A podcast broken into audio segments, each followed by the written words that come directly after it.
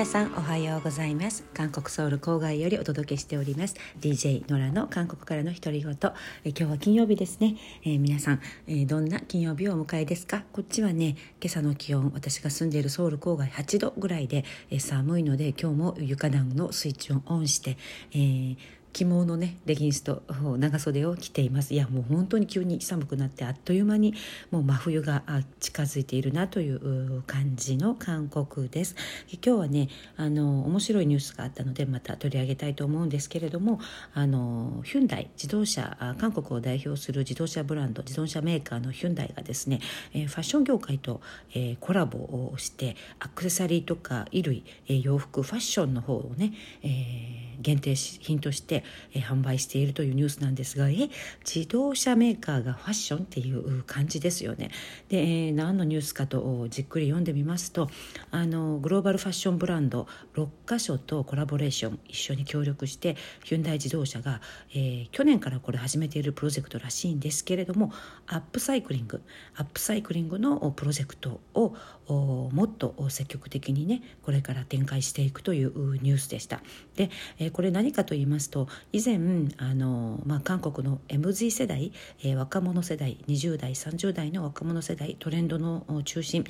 トレンドを率いるこう若者たちの意識がねすごく変わってきていて、やはり環境問題とか、企業の社会的貢献とかにすごい厳しくなってきてるんですよ最近あの ESG 経営とかっていう新しい CSR ってていう言葉よりもワンランク上のね言葉が出てきたりしてで、まあ、そういう背景もあってあのただのリサイクリングだけではなくえ企業がやっぱりあのもっとね環境に配慮した経営をやっているよっていうのをものすごく、えー、ここ去年ぐらいからアピールしているなという感じがあります。でその一環でね、えー、ヒュンダイ自動車もこのアップサイクリングのプロジェクトをものすごく広報して、えー、積極的にやっています。でこれ何かと言いますとうん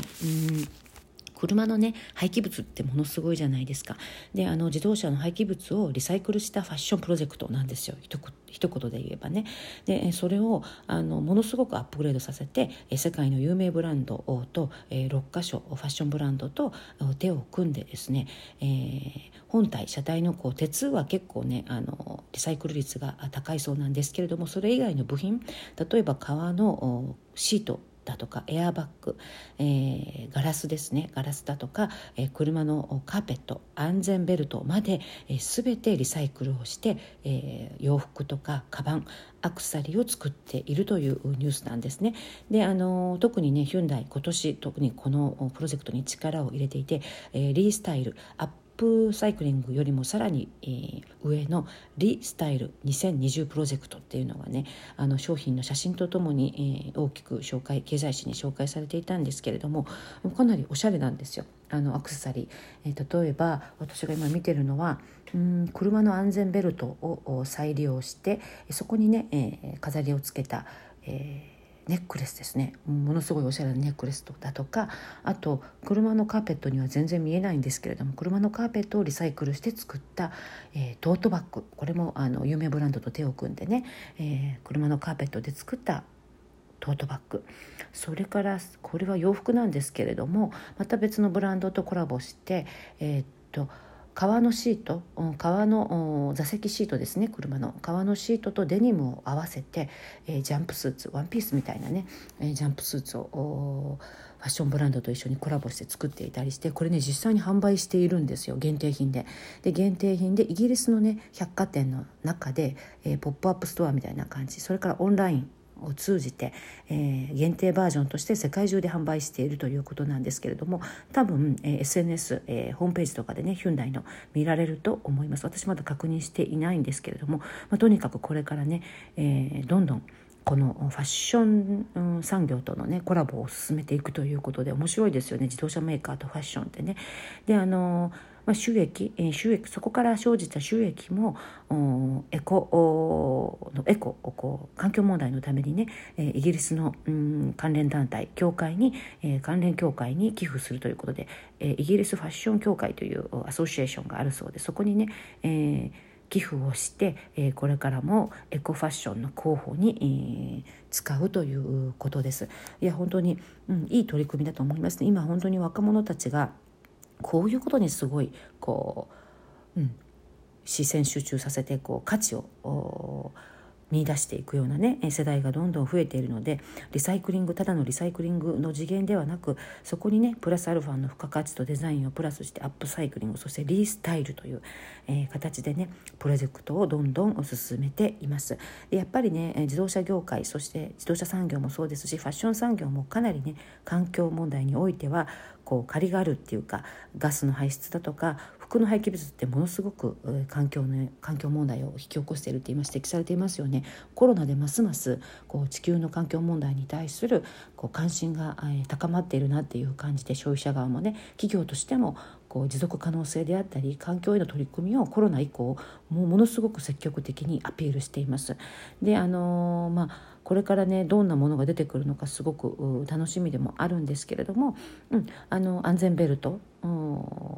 そしてガラスなどを利用したアクセサリーですね。あとデニムと混ぜて革のシートと一緒にこうファッションの素材にするということ。あとエアバッグの素材で、えー、直帰を作ったりと面白いですね、えー、であの全然リサイクルっていう感じではなくさすがグローバルファッションブランドと組んでるだけあって、えー、洗練されたデザインと限定バージョンだということでこれはうまく、うん、回れば結構なインパクトがあるんじゃないかなというふうに思いますね。で今後ヒュンダイとしては自動車廃棄物のリサイクル比率をですね、えー、来年までに90%以上にするということで90%ってすごいですよねリサイクル率がね。であの本体だけではなくあの部品ねシートであったり安全ベルトなどのリサイクルも、えー、どんどん進めていくということで、まあ、企業のねこういう社会的こう活動っていうかそういうのがどんどんどんどんうん、重要になってきているなというふうに感じますね。であの最近本当若者を中心に消費者側もすごく厳しい目でそういうのを見ていてこう最近の企業トレンド特にあの ESG っていう言葉がすっごい今あの企業のね広報資料とか見たらバンバン出てくるんですよ経済誌とかも。であのなんだろう ESG ってって思ったらやはりこういう持続可能性であったり環境問題にどう取り組んでいるかを表す企業の指標らしいんですね。E が環境エンバイラメントですよね。そしてソーシャルの S そしてガバナンスかな？G、えーと、支配構造とかそういう意味のね。環境社会支配構造っていう3つのポイントで、えー、企業がどんどん分厚い資料とか広報資料を出しています。であの韓国を代表する、まあ、大企業ね、えー、サムソン電子の場合だとこう公的に出しているパブリックの広報資料のうち935個の、うん資料のうちねあの技術を紹介するコンテンツは512個に過ぎないんですけれども、えー、それと同じぐらいの量ねあその2倍だその2倍、えー、技術を紹介するコンテンツが912個そして ESG の取り組みを紹介する資料が935個なのでいかに社会貢献しているのかというねことをアピールすることが企業ブランド企業の、ね、ブランド価値を高めるすごい要になっているみたいですね。で LG 電子もまあまあ韓国ではあの財閥の大企業なんですけれどもあの広報資料のうちの5分の1が ESG 関連ということであと SK グループなんかもね自社ブログでこう社会的価値と幸せという項目で、えかなりのコンテンツをどんどんアップしています。でも報道資料もそうですし持続可能経営報告書っていうのを毎年出してるんですけれどもその分厚さが年々分厚くなっていて特にこれ去年そしてコロナ以降すごい著しい、え変化だなというふうに思います、まあ、具体的には環境にどう取り組んでいるのかとか、うん、あの生物多様性をどのようにこう会社がある地域でね、えー、保存しているのかとかこう事業所のある河川の生態系を公開していたりっていう感じですね。で専門部署も新たに新設して投資したりして、えー、すごいなというふうに思います。でサムソンが、えー、先日発、えーと発売したギャラクシー20、えー、ギャラクシーノート20のオープニング行事で話題になったことの一つとしては、え、アプリに、えー、サムスングローバルゴールっていうアプリをねギャラクシーの基本アプリとして適用したっていうふうに言っています。これどんなアプリかっていうと,、えーと、地球規模で解決すべき17つの問題をカテゴリー別に知らせる。そしてそれを解決するための寄付を受け付けるというアプリなんだそうですね。で、まあ、例えば環境だったり気候問題教育問題不平等貧困とかいろいろもうこれは人類が地球規模で解決すべき17つぐらいの項目に分けてこのアプリを通じてなんと寄付金を集められるということでねあの現在まで寄付金が100万ドル、うん、集まったということで。100万ドルってことは1億円ぐらいかすで、ー、に集まったということで、まあ、この社会的価値活動っていうのはもうこれから企業のねあの必須になっていくんだなというコロナ以降本当にそうですね消費者側もすごく厳しくなっているので企業としてもじっとしていられないでしょうね。であの投資とかねあのスタートアップ企業に対する投資においてもこの ESG 経営をしているのかどうかっていうのがすごい大きなスタンダードになっています例えば新しくこうスタートアップ企業が、えー、できた場合ねその企業が、えー、どんな社会問題解決を目標にしているのかっていうのが必ず、えー、見られる。うん。投資家の投資基準においても非常に重要になっているということで、えー、韓国ソウル市としてもねそういう企業だけをサポートする空間がソウル市にできたりして、えー、ソウル市創業センターサポートするスタートアップ専用の空間なんですけれども社会的問題の解決っていうのを最も大切なスタンダードにしていますっていう感じでね、え、今日は、うん、ヒュンダイ自動車が出したこうファッション小物であったりバッグとかね衣装の話から始まって、えー、環境とかね地球問題の取り組み社会問題の取り組みがどんどん大切になっているという、えー、話題でした。